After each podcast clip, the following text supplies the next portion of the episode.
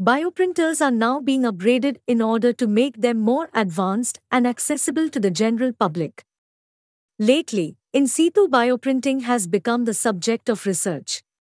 If this technology is developed effectively, cell-laden bioink can be deposited precisely onto the desired region, in vivo. This would primarily benefit skin burns, tissue repairs, cartilage, and bone fractures. Few attempts have been made to construct in situ tissues in preclinical live models. The benefit of this technology is that it removes the need to artificially create a microenvironment.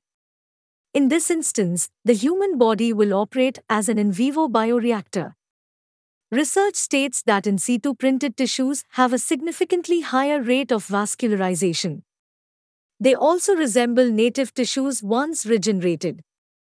However, with atypical anatomy and the new cells failing to merge with the old tissues, the results are radically different.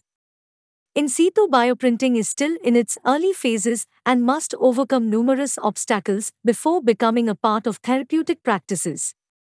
Therefore, in situ bioprinting has the ability to revolutionize organ development and tissue regeneration.